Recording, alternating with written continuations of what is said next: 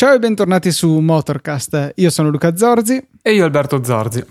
Ci manca qualcuno. In realtà non dovevo esserci io per via degli impegni delle registrazioni di questa settimana anche per l'evento Apple, ma alla fine il modem di Teo ha pensato bene di morire, per cui non potevamo lasciarvi senza puntata e per cui io sto prendendo il posto di Teo, eh, malgrado abbia già registrato alcune ore questa settimana, però dai, eh, si fa questo ed altro per Motorcast e soprattutto per voi ascoltatori. Sì, peraltro poi ci sono stati diversi cambi perché anche fino all'ultimo momento eh, qua hai avuto problemi anche tu, Luca. Eh, sì, eh, perché eh, sono in tethering con l'iPhone al momento perché mm, il coinquilino si è dimenticato di pagare la bolletta, per cui la Vodafone ci ha staccato la linea. Sì, veramente una congiura contro Motorcast questa settimana, ma nonostante tutto i paladini sono qui a portare avanti la trasmissione. Sì, fortunatamente dai, in tethering ce la faremo. Ce la faremo e cominceremo imbarazzandoci. Non facendocela, non ce l'abbiamo fatta in precedenza. sì, perché eh, dobbiamo rispondere a una domanda di Riccardo che inspiegabilmente ce l'eravamo persa. Domanda inviata a luglio, quindi mega ritardo imperdonabile da parte nostra. Insomma, Riccardo che ci dice che ha due Smart 42 diesel del 2004 eh, per lui e per sua moglie. Insomma, una viaggia bene e l'altra è assolutamente ferma. Abitando in montagna eh, la sente la differenza tra le due. Eh, dopo aver portato quella che non andava da diversi meccanici, insomma, ha scoperto che in realtà probabilmente è la prima che è stata rimappata e quindi ha più dei 41 cavalli che dovrebbe avere questo motore. La domanda, insomma, è la seguente. Cercando su internet ha trovato due possibili alternative per dare un po' di brio a quella più spompa. Uno, rimappare l'attuale centralinea. Il pro è la rimappatura effettuata ad hoc, ottimizzata ad hoc. Il contro è il rischio di incontrare un meccanico cialtrone eh, per una spesa complessiva di 400-500 euro. Eh, seconda, seconda, opzione è una centralina aggiuntiva da montarsi autonomamente spendendo circa 100 euro. E contro c'è chi dice sui forum che questi modulo, moduli spaccano pompe iniettori. Io non ho dubbi, suggerirei la prima soluzione, sicuramente più cara, però almeno almeno hai qualcuno con cui lamentarti e direi che difficilmente andrai incontro a rottura a meno che non sia una rimappatura assolutamente esagerata. Viceversa un fai da te con un costo così basso mh, mm, tenderei a essere un po' scettico perché magari per risparmiare 300 euro adesso ne spendi 2000 dopo e non so quanto ne valga la pena. Sì, sì, anche sono sempre molto dubbioso nei confronti di queste centraline mh, aggiuntive a pochi soldi perché alla fine 100 euro sono veramente pochi soldi se anche ti fanno guadagnare una decina di cavalli. Ehm, sulla loro affidabilità insomma soprattutto appunto essendo posticce neanche una rimappatura della centralina vera mh, poi boh non, non, so come possa mh, convivere con la centralina originale. Io personalmente come, come Luca non, non, mi fiderei più di tanto. Come diceva anche Luca il meccanico mh, se fosse disonesto non so non rimappa bene non, non fa effettivamente il suo lavoro non guadagna cavalli. Comunque qualcosa glielo si può dire, se tu ti fai danni in autonomia, la frittata è fatta e chiuso. Esatto, sì, quindi diciamo che siamo concordi e facciamo che Teo per remare contro voterebbe la seconda opzione, però su questo in realtà non siamo sicuri, ma... Ma comunque saremmo due contro uno, quindi insomma... Esatto, esatto, la sua opinione è del tutto insignificante ed inutile. Ciao Teo. E andando avanti, abbiamo avuto un'altra interazione del nostro ascoltatore con l'hashtag Motorcast che vi ricordiamo sempre di utilizzare ogni qualvolta trovate qualcosa di interessante in ambito motoristico e in particolare Giorgio mette il suo sigillo di approvazione sulla nuova Audi A5 Sportback. Sì, Giorgio che peraltro penso che sia uno degli appassionati di motori con i criteri estetici più stringenti della storia, perché veramente ho presente poche macchine che si possano fregiare del suo seal of approval, quindi insomma grande risultato per la 5 Sportback. Eh, per chi non lo sapesse, Sportback per la A5 significa la versione berlina coupé mentre per la 3 significa la versione a 5 porte. Mm, me ne sono reso conto adesso, peraltro, ma va bene, complimenti all'Audi per la coerenza.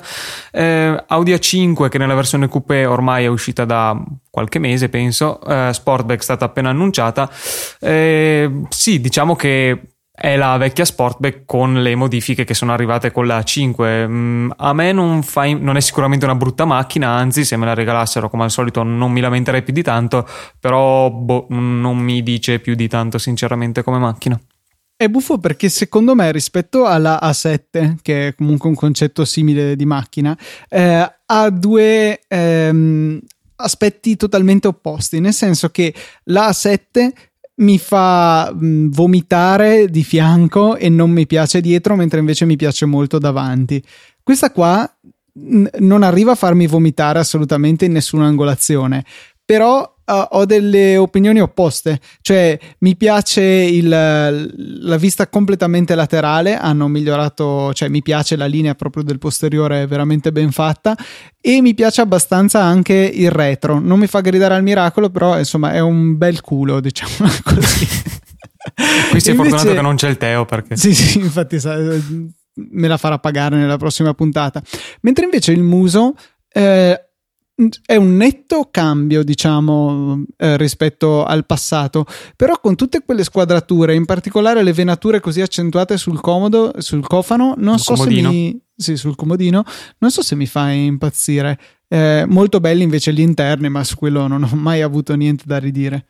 Sì, probabilmente gli interni per quanto mi riguarda è il lato su cui Audi assolutamente primeggia sulle altre due. Eh, Mercedes anche i suoi ultimi interni sono belli, BMW da, da, fan BMW, lo devo dire, forse l'ho anche già detto, eh, qui ha, ha, tanto da migliorare da questo punto di vista. Eh, si può passare a questo decennio per esempio? Sì, sì, sì, sì, assolutamente. Se si guarda una BMW di dieci anni fa e una di adesso, lo schema base mh, mm, è assolutamente quello, mh, mm, leggerissimi miglioramenti, ma si dà proprio un'impressione di boh, vecchiotto, non, non, di macchina nuovissima. Eh, nominavi la, la, A7 e lì condivido i tuoi, i tuoi dubbi sul, sulla linea. Ha quel, boh, quel, quel, quel, culo, come dicevi tu, che mh, mm, nella linea non è un vero terzo volume, è un po' una via di mezzo tra una coupé e una hatchback. Non, non, non, è ben chiaro e sinceramente anche a me non, non fa impazzire. Hai presente la, eh, quella vecchia pubblicità della 206 in cui in India facevano sedere l'elefante? Voglio un, 206. Sì, su un vecchio catorcio per trasformarlo nella 206. esatto. eh, mi sembra che più o meno eh, abbia, abbia preso una berlina tipo la A8 con un volume ben definito, ci abbia fatto sedere sopra un elefante e più o meno è venuta quella linea spiovente che la caratterizza e non mi piace neanche un po'. Sì, sì, sì.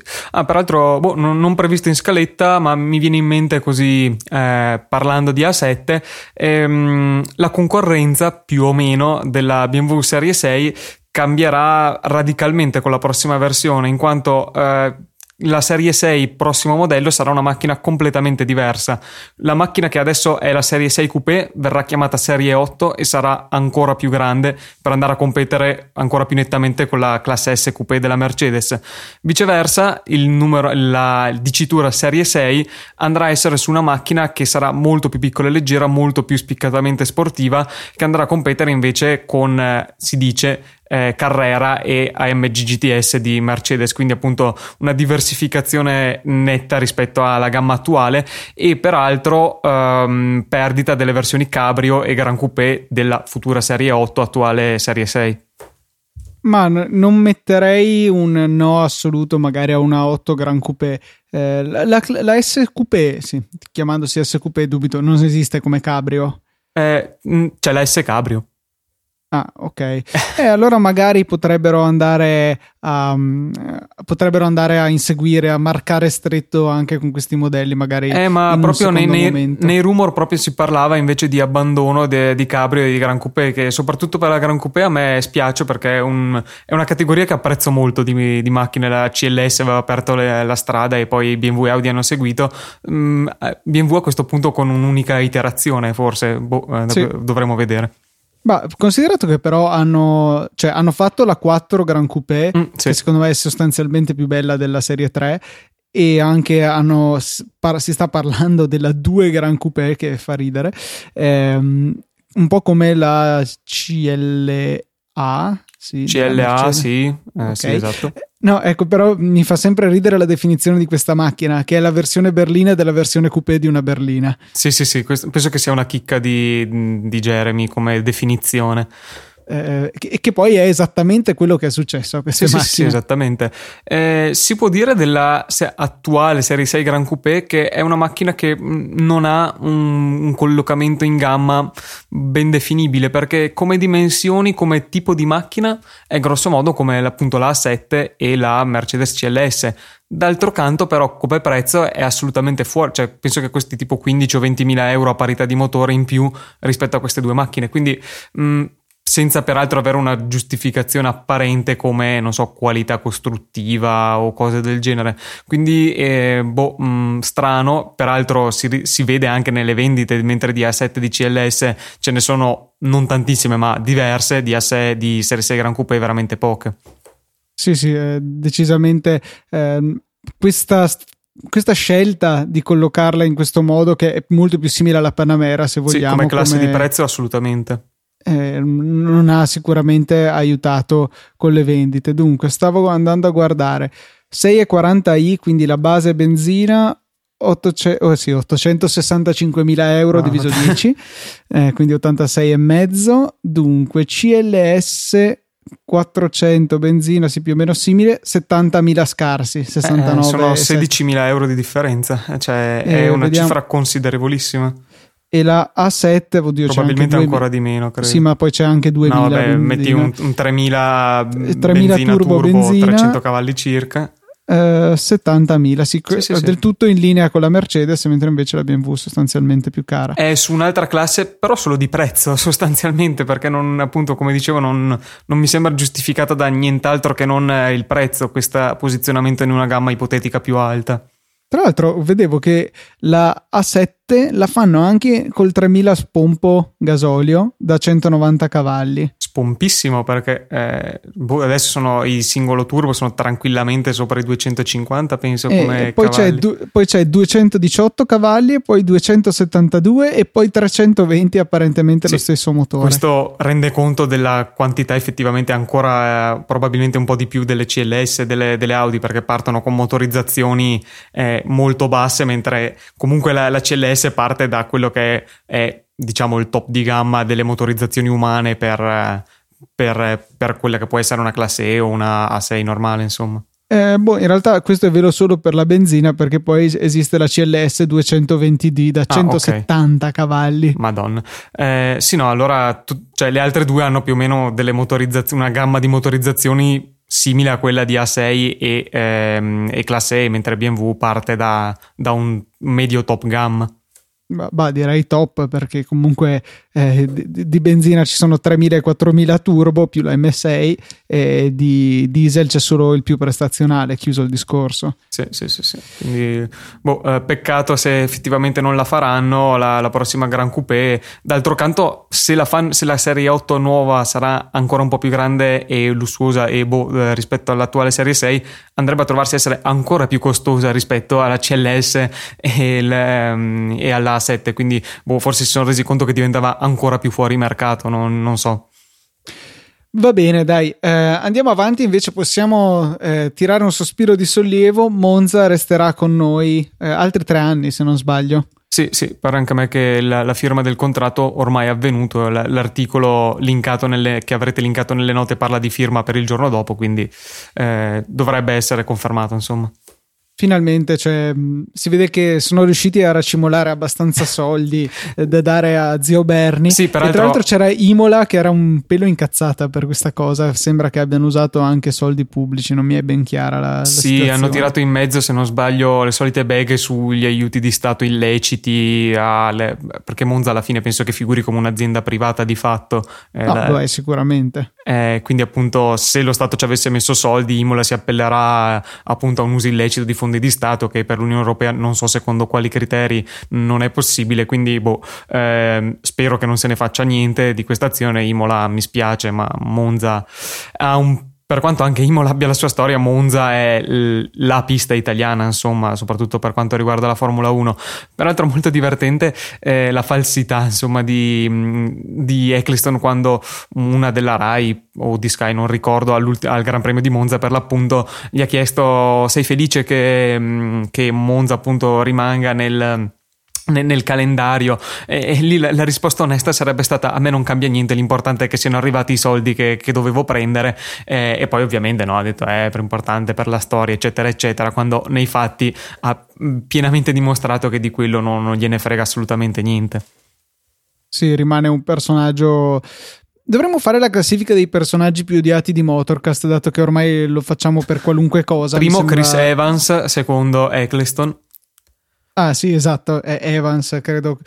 Ma in realtà Evans è innocuo, è solo fastidioso. Invece Eccleston, Eccleston fa danni. Peraltro, per... adesso mi viene in mente un ulteriore fuori programma. Avevo visto la notizia di una possibile cessione di FIA a qualcosa di americano e un'uscita di scena di Eccleston. Ehm, mi ero dimenticato di segnarlo, però eh, adesso devo verificare. Non so, ehm, non ho letto niente a riguardo.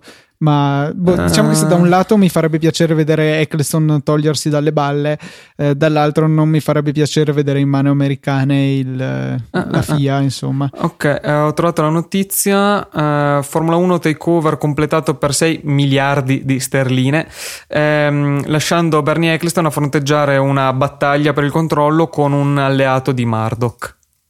Oddio.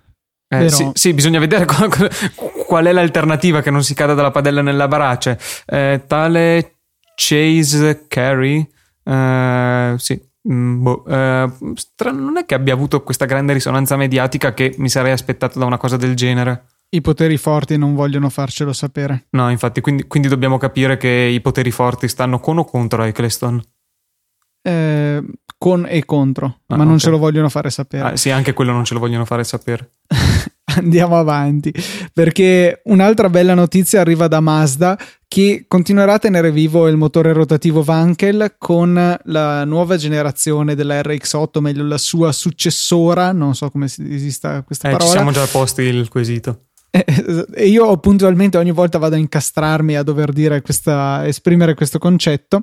E, ehm, volevo appunto dire che uscirà la RX9 nel 2020, per cui insomma siamo ancora abbastanza distanti, ma sarebbe un, un bel motorone da 400 cavalli e per una macchina che peserà meno di 1300 kg, insomma tanta roba come si suol dire in gergo. Sì, un rapporto peso-potenza di tutto rispetto, insomma 400 cavalli su una massa così ridotta ce ne sarà sicuramente da divertirsi, eh, peraltro appunto Mm, una nuova vita almeno per questo modello dentro questo modello al rotativo di cui abbiamo già parlato in passato che al momento no, non è disponibile su nessuna macchina lo sarà a quanto pare su questa RX9 eh, sarà un birotore da eh, 800 cc l'uno quindi un totale di 1600 turbo eh, da 400 cavalli chiaramente solite potenze specifiche molto elevate per i Wankel che però non sono totalmente paragonabili alle cilindrate di motori normali però comunque diciamo un bel motorino, avrà sicuramente i soliti regimi di rotazione belli elevati da,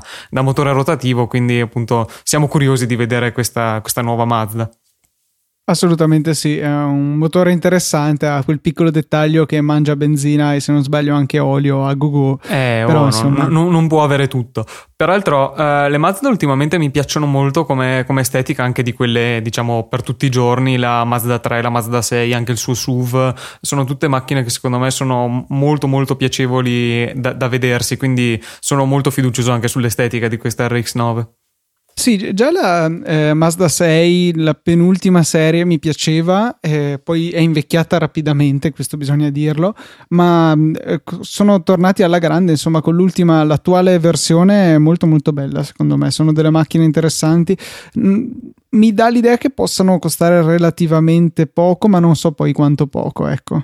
Mm, pochino, mm, non so, io non penso in realtà che costi meno di una passa, diciamo sicuramente meno delle tedesche, però eh, del, ter- del, terzetto tedesche, però penso sostanzialmente sui livelli della Passat. Ok, um, procedendo con la nostra scaletta abbiamo uh, la conferma, quello che tutti gli alfisti volevano, record al ring per la quadrifoglio. Sì, di quello peraltro se ne era parlato da prima della presentazione, penso era da tempo che ne parlavano di questo record, eh, però con eh, ipotesi di complotto, vista la, l'assenza di un video a riprova della cosa. Eh, questo è un nuovo record ulteriormente migliorato, quello vecchio era fatto con la versione manuale ed era di eh, 7,39, questo con la versione automatica 8 rapporti, 7,32, quindi altri 7 secondi limati e c'è un video a riprova, quindi eh, i, gli amanti delle teorie del complotto possono stare tranquilli, questo dovrebbe essere abbastanza comprovato. Peraltro record della categoria se escludiamo abbiamo la M4 GTS che comunque è una versione speciale, quindi peraltro bella costosetta, non, non la M4 di serie come invece è la Giulia di serie questa. Per cui sì, dai, una soddisfazione sicuramente se la sono tolta. Eh, vediamo come andranno le vendite. Io onestamente ne ho viste poche di Giulia, lasciamo stare le quadrifoglio. Eh, non credo che sia ancora il momento di essere preoccupati, però mm, sicuramente non, non già festanti, ecco. Sì, sicuramente non è stato un botto, un successo pazzesco, a meno che non, si, non stiano ancora tutti aspettando di ricevere le macchine che hanno ordinato. C'è da dire, questo... se non sbaglio, che eh, è uscito, cioè è entrato in commercio solo da relativamente poco, tipo boh, due settimane, un mese, il cambio automatico, che è probabile che sia una discreta buona fetta delle, delle vendite in una macchina di questa categoria. Sì, in effetti, ehm, un, ma cioè, Boh, un'altra cosa assurda, come facevano a venderla senza cambio automatico? Eh, buona cioè, domanda. I sedili abbattibili, che rimane il mio, eh, il mio, dettaglio preferito, facciamo anche, vabbè, ma il cambio automatico. Sì, no, non so se cioè, avrebbero dovuto ritardare ulteriormente rispetto al, a quanto previsto, e allora per non diventare proprio ridicoli, hanno deciso di tagliare sui tempi e intervenire poi successivamente introducendo in gamma le varie cose. Eh, sicuramente non è il massimo, anche appunto per i numeri di vendita, eh, sfruttare chiaramente ovviamente normalmente hai il, il, botto di vendite con il nuovo modello, così questo viene molto diluito, eh, quindi questo sicuramente non aiuta. Eh, alt- Altra cosa che si vocifera della Giulia è una possibile versione GTA ancora più prestazionale della quadrifoglio tra virgolette normale. Si parla di 540 cavalli, sono stati visti dei muletti al NURB. Eh, adesso dobbiamo vedere quanti altri mm, decine di secondi toglierà questa record. Sì, questa è, è, andrebbe contro, immagino, la M4 GTS sì, sì, o comunque sì. quel genere di versioni. Eh, sarò curioso anche di sapere quante decine di migliaia di euro aggiunge al costo, perché insomma, eh, di certo non sarà una versione popolare. No, già Però, la M4 GTS supera abbondantemente i 100.000 euro, quindi anche quella lì ha aggiunto un paio di decine di migliaia di euro tranquille. Anche questo penso che come la base va a rivaleggiare come livello di prezzo con le altre, anche questa farà lo stesso. Che e... nera opaca, tra l'altro, a me fa impazzire la M4 GTS. Eh, sì, sì, sì, gran bella. Eh, a, parte la, a, parte la, lettone che a me non convince, soprattutto per il fatto che è nettamente più stretto del bagagliaio, cioè appare sproporzionato, ma vabbè, questi sono dettagli, gusti soggettivi. E di Alfa Romeo invece sembra confermata la presentazione della Stelvio, la, il SUV su base Giulia, Uh, a fine ottobre o novembre, no, ottobre credo, al salone di, uh, di Los Angeles. Peraltro, mh, interessante la scelta di presentarlo in un salone americano. Sì, mh, mm, credo che strizzi un po' l'occhio a, agli americani. A questo punto deve essere in vendita anche là per giustificare sì, la sì, presentazione sì, oltreoceano. Eh, boh, mi lascia un po' perplesso comunque. Mh, mm, il SUV so. o la presentazione in America? Sì, sì, la, la, presentazione là, perché poi non so, cioè vogliono chiaramente mandare un segnale agli americani, però credo che alla fine il grosso delle vendite le faranno qua, per cui boh. Sì, quello è probabile. Certo è che boh, alla fine è più una, una mossa boh, di, ma neanche tanto di marketing, perché poi alla fine cosa cambia che la presentino qua o là per, per la popolazione generale? Mm, boh, di idea, non, non, so neanche come definirla, non, non, so quanto poi possa avere un influsso su, sulle vendite qua, quanto là. E, um, I render sono, sono, belli, cioè alla fine è una Giulia messa sulle forme di un SUV, eh, per quanto possa essere un SUV, i render sono belli. Sono, spero che, che, appunto la versione di serie ricalchi da vicino questi render che comunque sono basati sui muletti che ormai girano sempre più scoperti, quindi dovrebbero essere abbastanza aderenti con la realtà. Bene, bene. Altra cosa che mi hai fatto scoprire tu questa settimana, che onestamente non conoscevo, è il, um, il motore flathead. Che cos'è? Giusto per spiegarlo in due parole, avete presente un motore a scoppio che ha le valvole sul, sulla testa in cima al motore e che vanno appunto ad aprirsi praticamente in cima al cilindro col pistone che va su e giù in mezzo. Ebbene, questo prevede le valvole sul basamento, quindi diciamo parallele ai pistoni invece che essere diverse invece che essere appunto sulla testa.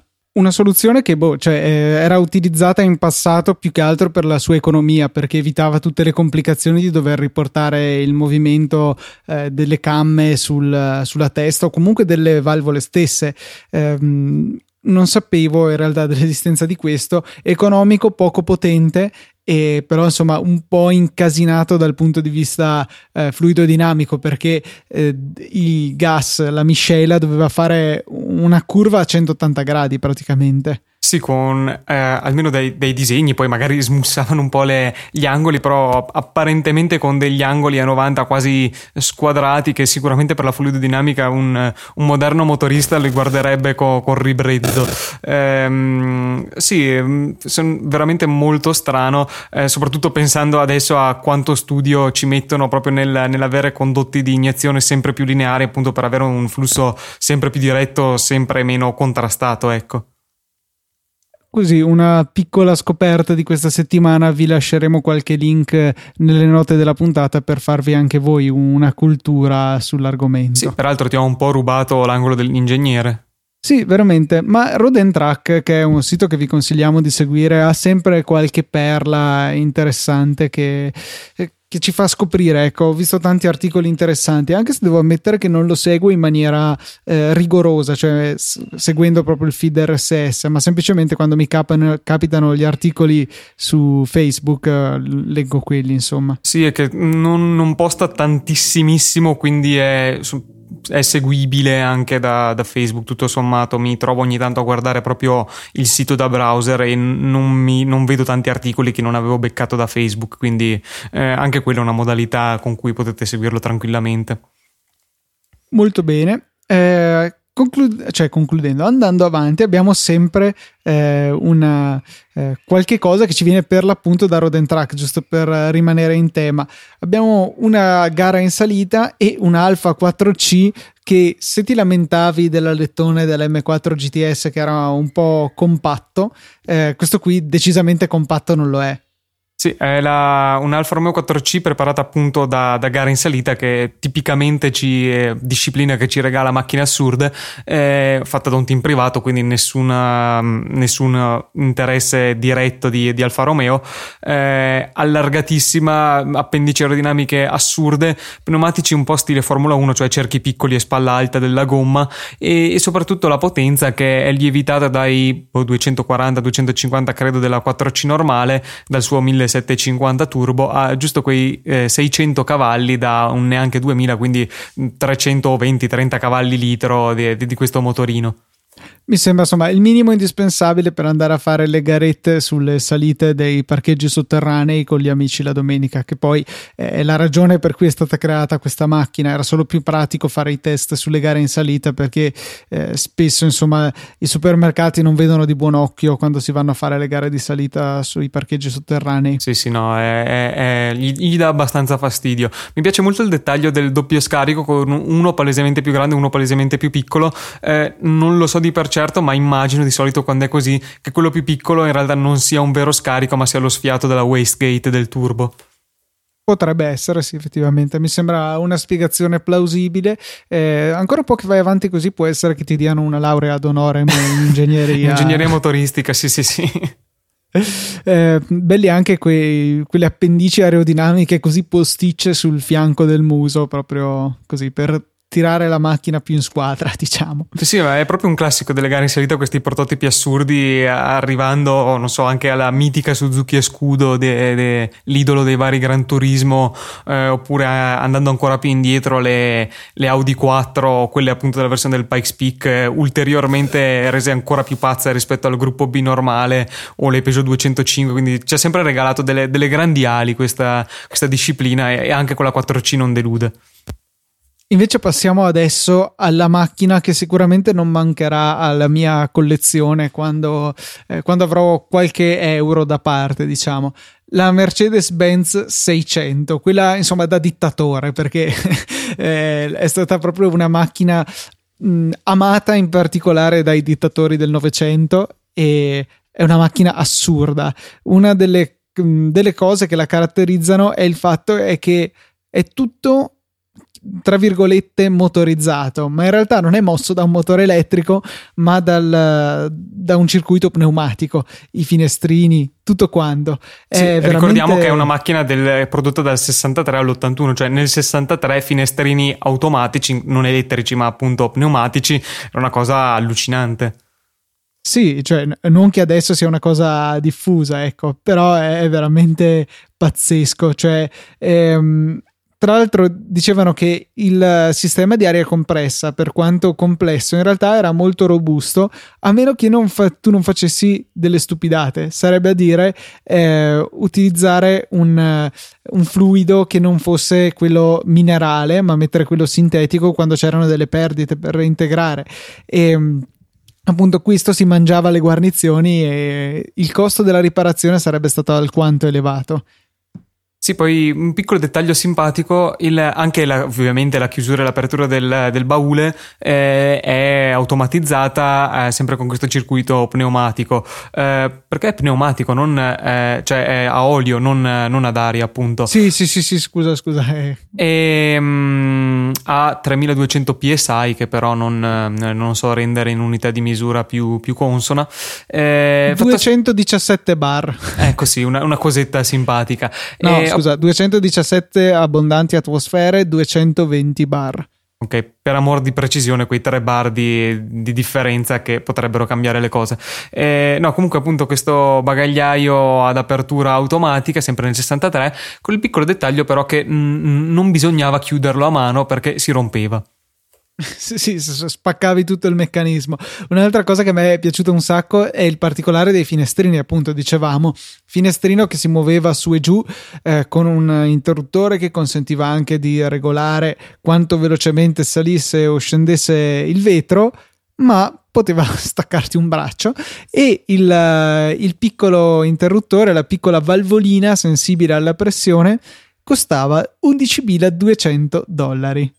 Eh, ma dollari dell'epoca o riportato al, spero riportato al valore attuale perché è... no, no adesso, adesso scusami cioè se tu ah, devi okay. ricambiarne una adesso ti costa 11.200 dollari sì sì cioè è una macchina veramente allucinante poi no, non so se hai riportato il peso perché penso che sia una cosa allucinante eh, tutto è assurdo di, di questa macchina, però cioè, è quello che la rende così speciale, assolutamente. Non, non credo che ci siano macchine così assurde nel, in vendita adesso. Cioè, ok, abbiamo magari una Veyron, abbiamo le Pagani che sono assurde per tutte altre ragioni. Eh, le Maybach, per dire, le Rolls, secondo me non si avvicinano a questo no, livello no, no. di follia.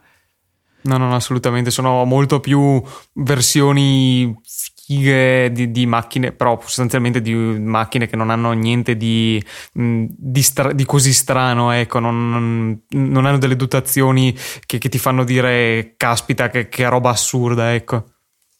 Altra cosa è che aveva due clacson e c'era una levetta per selezionare quale veniva utilizzato. Uno classico da macchina e l'altro una, una cosa che definiscono su Road Track abbastanza rumorosa da rilanciare, il, cioè da mm, battere il Titanic, insomma. cioè, una cosa pazzesca. perché? Cioè...